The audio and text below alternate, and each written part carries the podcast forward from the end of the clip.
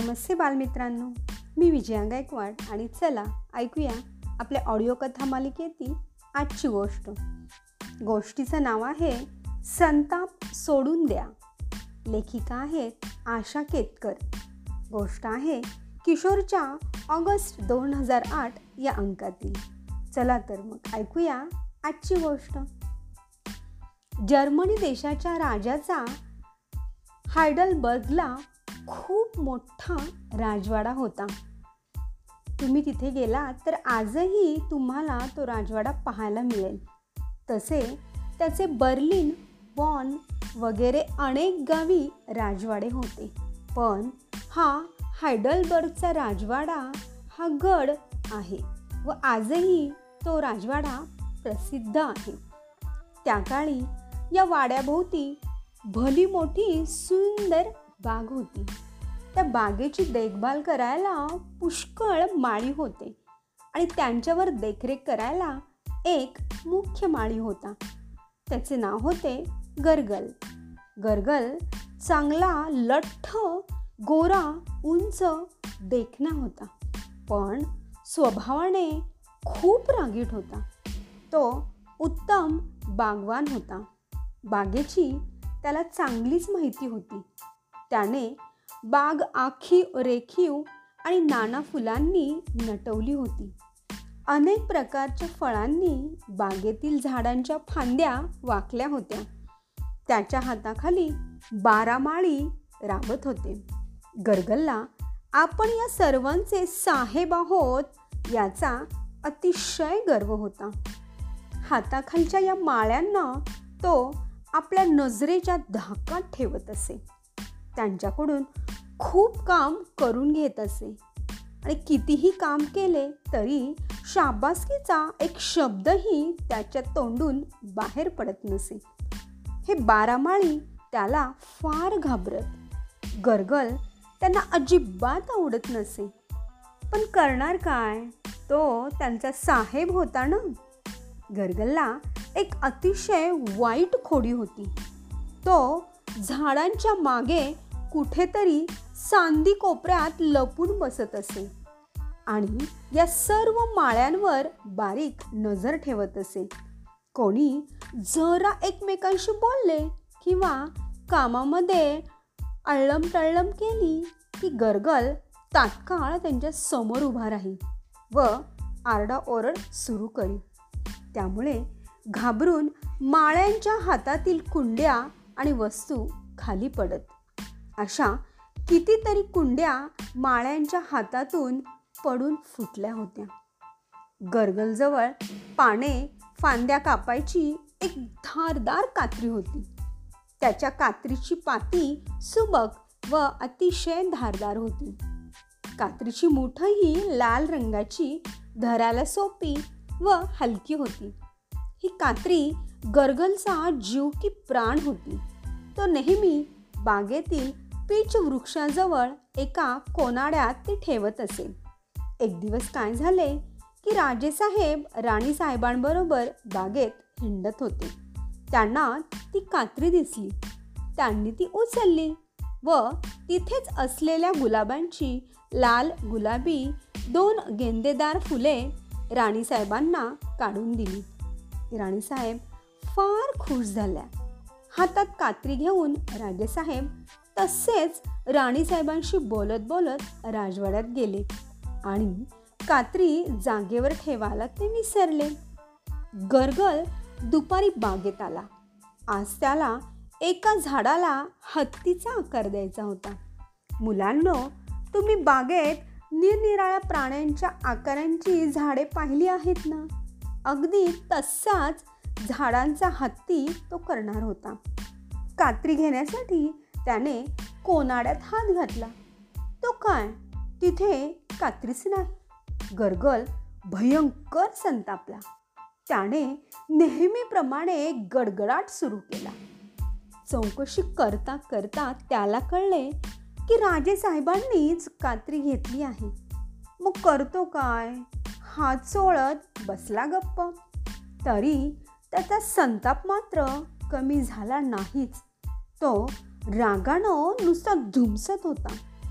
दुसऱ्या दिवशी त्याला कात्री परत मिळाली. परत कोणी कात्रीला हात लावू नये म्हणून त्याने एक नामी युक्ती शोधून काढली. त्याने काय केले? एक पिवळ्या रंगाची टोपी शिवून घेतली आणि त्या टोपीला गोंडा लावायच्या ऐवजी ही कात्रीच गोंड्यासारखी टोपीवर खोचू लागला. गरगल जसा संतापी होता तसाच तो विसरभोळाही होता. एप्रिल महिना सुरू झाला. पिवळ्या गुलाबी ट्युलिप्स फुलांनी बागेत जणू गालीच्या अंथरला होता. काही ट्युलिप्स मरगळलेली व निस्तेज झाली होती. ती काढून टाकण्यासाठी गरगल नेहमीच्या ठिकाणी कोनाड्याकडे गेला. डोक्यावरच्या टोपीत कात्री खोचली आहे हे तो साफ विसरून गेला. कोनाड्यात कात्री नाही हे पाहताच त्याने आकाश पाताळ एक केले. माझी कात्री कोणी घेतली? कुठे आहे माझी कात्री? असे म्हणून तो किंचाळू लागला. सर्व माळी खाली मान घालून काम करत होती. दचकून काम टाकून ते सर्व गर्गलभोवती जमा झाले. त्यांना गरगलच्या डोक्यावरची तुऱ्यासारखी खोवलेली कात्री तर दिसत होती पण तोंड उघडणार कोण? एका माळ्याने धिटाई करून महाराज तुमच्या तुमच्या डोक्यावर असे भीत भीत म्हणण्याचा प्रयत्न केला. त्याचबरोबर गरगलच्या ज्वालामुखीचा उद्रेक झाला. गप्प बैस माझी अक्कल काढू नकोस. जा परसबागेत सहा तास खड्डे खण. हीच तुला शिक्षा. असे तो संतापाने बोलल्यावर बिचारा माळी खाली मान घालून परसबागेकडे चालू लागला. बाकीचे माळी हताश होऊन गरगलच्या डोक्याकडे पाहत उभे राहिले. गरगलच्या संतापाचा आता पारा चढू लागला. त्याने जोरात टाळी वाजवली. स्वयंपाकघरातील मुख्य स्वयंपाकी रिचर्ड धावतच बाहेर आला. तो सुद्धा गर्गलसारखाच दुष्ट होता. हाताखालच्या नोकरांना कसे छळावे हे त्यालाही माहीत होते आणि आवडतही होते. गरगल रागारागाने स्वयंपाक्याला म्हणाला कोणीतरी माझी कात्री पुन्हा घेतली आहे. माझी कात्री पुन्हा चोरीला गेली. तर कोणती शिक्षा करायची ते मी तुला लिहून दिले आहे ना? तो कागद काढ आणि शिक्षा वाचायला सुरुवात कर. मी इथे कोपऱ्यात उभं राहून चोर कोण आहे ते पाहतो. रिचर्डने खिशातून कागद काढला आणि घसा खाकरून ऐटीनं मोठ्या आवाजात शिक्षा वाचायला त्यानं सुरुवात केली. ज्याच्या जवळ या क्षणी माझी कात्री आहे त्याचे कान गाढवासारखे वाढवत त्याच्या डोक्याचे केस टपाटपा गळून पडत त्याची नखे वाघाच्या नख्याप्रमाणे लांब आणि अनुकुचीदार होवत त्याचे नाक सापासारखे लांबच लांब होवो गरगलची नजर चौफेर फिरत होती. त्याला आश्चर्य वाटत होते की कोणत्याही माळ्यात काहीच फरक पडला नाही. पण बाप रे हे काय? गरगलच्या कानांना काय झाले? त्याचे केस पावसासारखे त्याच्या पायावर टपटप का पडत आहेत? आणि त्याच्या नखांचे काय? गरीब बिचारे गरगलचे सरळ नाकसुद्धा एखाद्या सापासारखे लांबच लांब होत वाऱ्यावर सोंडेसारखे झुलू लागले. गरगल घाबरून किंचाळलाच. त्याचा घाबरलेला आवाज ऐकून रिचर्ड वाचायचा थांबला. काय झाले आहे हे आता रिचर्डच्या चांगल्याच जाण्यात आले. अरे देवा! त्याच्या टोपीवरच ती कात्री आहे. असं म्हणत आणि ओढत शिक्षेचा कागद तिथेच टाकून तो स्वयंपाक घरात पळाला. सर्व माळी गरगलच्या त्या अवताराकडे क्षणभर पाहतच राहिले. मग त्यांना गर्गलचं ते ध्यान बघून खूप हसूच हसू येऊ लागले. गरगल स्वतःच स्वतःच्या शिक्षेचा भक्ष झाला होता. माळ्यांच्या हसण्याचा आवाज त्यानं रागानं ऐकला. त्याला नवल वाटले. कारण गरगलच्या करड्या नजरेमुळे ते बिचारे हळूसुद्धा कधी हसत नसत. आज ते जोरजोराने हसतायत म्हणजे नवलाचीच गोष्ट. राजा ताबडतोब बागेत आला. गरगलचा तो अवतार बघून राजाला काय बोलावे ते सुचेच ना. माळ्यांनी सर्व हकीकत सांगितल्यावर राजा म्हणाला गरगल तू रानटी माणूस आहेस. कात्रीसारख्या मामूली वस्तूसाठी एवढी कडक शिक्षा. आता तुझा शाप तुलाच बदला. देवानं तुझ्या दुष्ट स्वभावाला चांगलीच अद्दल घडवली आहे आता तरी चांगला वाघ आणि दुष्ट वृत्ती सोडून दे. तुम्ही आजही राजेसाहेबांच्या हायडलबर्ग राजवाड्यात गेलात तर तुम्हाला लांब कानाचा आणि सोंडेसारखे नाक असलेल्या टक्कल पडलेल्या गरगलचा बागेत काम करतानाचा पुतळा दिसेल. आता मात्र तो खूप दयाळू झाला आहे. काही दिवसांनी देवही त्याला क्षमा करेल आणि त्याचे मूळ रूप त्याला मिळेल असे लोक म्हणतात. तर बालमित्रांनो अशी होती ही आजची रागीट गरगलची गोष्ट. ही होती जर्मनी देशातील लोककथा. धन्यवाद.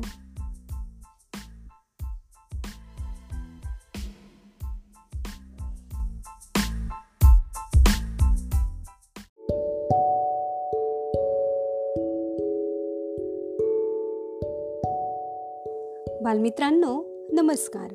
मी विजया गायकवाड. आज आहे अकरा जून. अर्थात ज्येष्ठ बालसाहित्यिक पांडुरंग सदाशिव साने.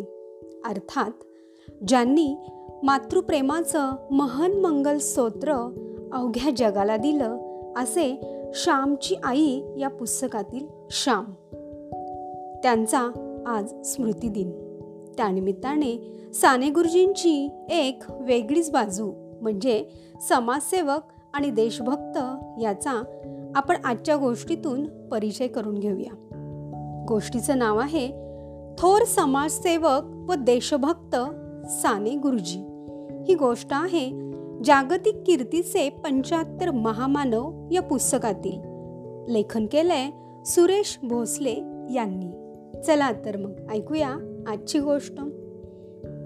श्यामची आई ही अमर कादंबरी लिहिणारे थोर समाजसेवक आणि राष्ट्रभक्त पूज्य साने गुरुजी यांचा जन्म कोकणातील पालगड या गावी अठराशे नव्याण्णवमध्ये झाला. त्यांच्या घरची परिस्थिती खूपच हलाखीची होती. अशा स्थितीतही अत्यंत हाल अपेष्टा सोसून त्यांनी पालगड व औंध येथे माधुकरी मागून आपले मॅट्रिकपर्यंतचे शिक्षण पूर्ण केले. पुण्यात राहून ते बी ए झाले.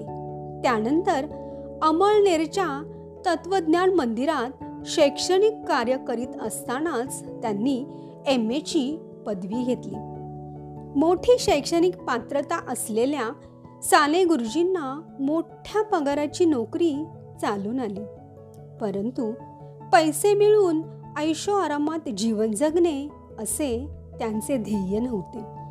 बालकांच्या मनावर चांगले संस्कार करावेत असा त्यांचा मानस होता. आणि म्हणूनच सुखांचा त्याग करून ते जनसेवेच्या कार्यात मग्न झाले. आणि प्रताप हायस्कूलमध्ये शिक्षकाचे काम करू लागले. एक प्रेमळ व विद्यार्थी प्रिय शिक्षक असा त्यांचा सगळीकडे नावलौकिक झाला.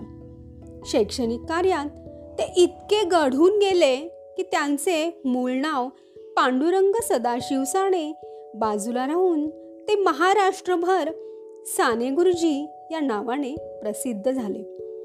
एकोणीसशे तीसमध्ये गांधीजींनी कायदेभंगाची चळवळ सुरू केली. मातृभूमीच्या प्रेमाने प्रेरित होऊन साने गुरुजींनी स्वातंत्र्य चळवळीच्या कार्यात स्वतःला झोकून दिले. त्यांना याबद्दल दोन वर्षाची तुरुंगवासाची शिक्षाही झाली. तुरुंगात असताना ते विनोबांच्या सहवासात आले. तुरुंगातील वास्तव्यात विनोबा गीतेवर प्रवचने देत.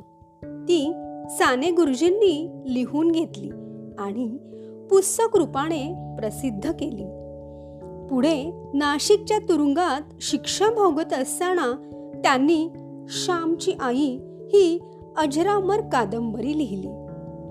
आणि यावर आचार्य आत्र्यांनी चित्रपटही काढला. या चित्रपटाला राष्ट्रपती पदक मिळून गुरुजींचे नाव भारतभर झाले. स्वातंत्र्य चळवळीत भाग घेतल्याबद्दल कारावासात असताना आणि त्यानंतरही त्यांनी अनेक पुस्तके लिहिली. ते मुलांचे अत्यंत आवडते लेखक बनले होते. त्यांनी अनेक काव्यरचनाही केल्या. स्वातंत्र्य चळवळीचा प्रचार करण्यासाठी त्यांनी एक साप्ताहिकही काढले होते. एकोणीसशे बेचाळीसच्या भारत छोडो आंदोलनात त्यांनी तुरुंगवास भोगला. त्यानंतर पंढरपूरच्या विठ्ठल मंदिरात सर्वांना प्रवेश खुला असावा म्हणून त्यांनी आमरण उपोषण केले आणि आम जनतेला मंदिर प्रवेश खुला करून दिला. समाजवादी विचारांचा प्रसार करण्यासाठी त्यांनी साधना नावाचे साप्ताहिक सुरू केले. अशा प्रकारे समाज कार्य करीत असतानाच एकोणीसशे पन्नासमध्ये त्यांनी या जगाचा निरोप घेतला. तर बालमित्रांनो अशी होती आजची साने गुरुजी यांची देशभक्त म्हणून ओळख. तुम्हाला जेव्हा शक्य होईल तेव्हा श्यामच्याई हे पुस्तक नक्की वाचा किंवा ऐका. धन्यवाद.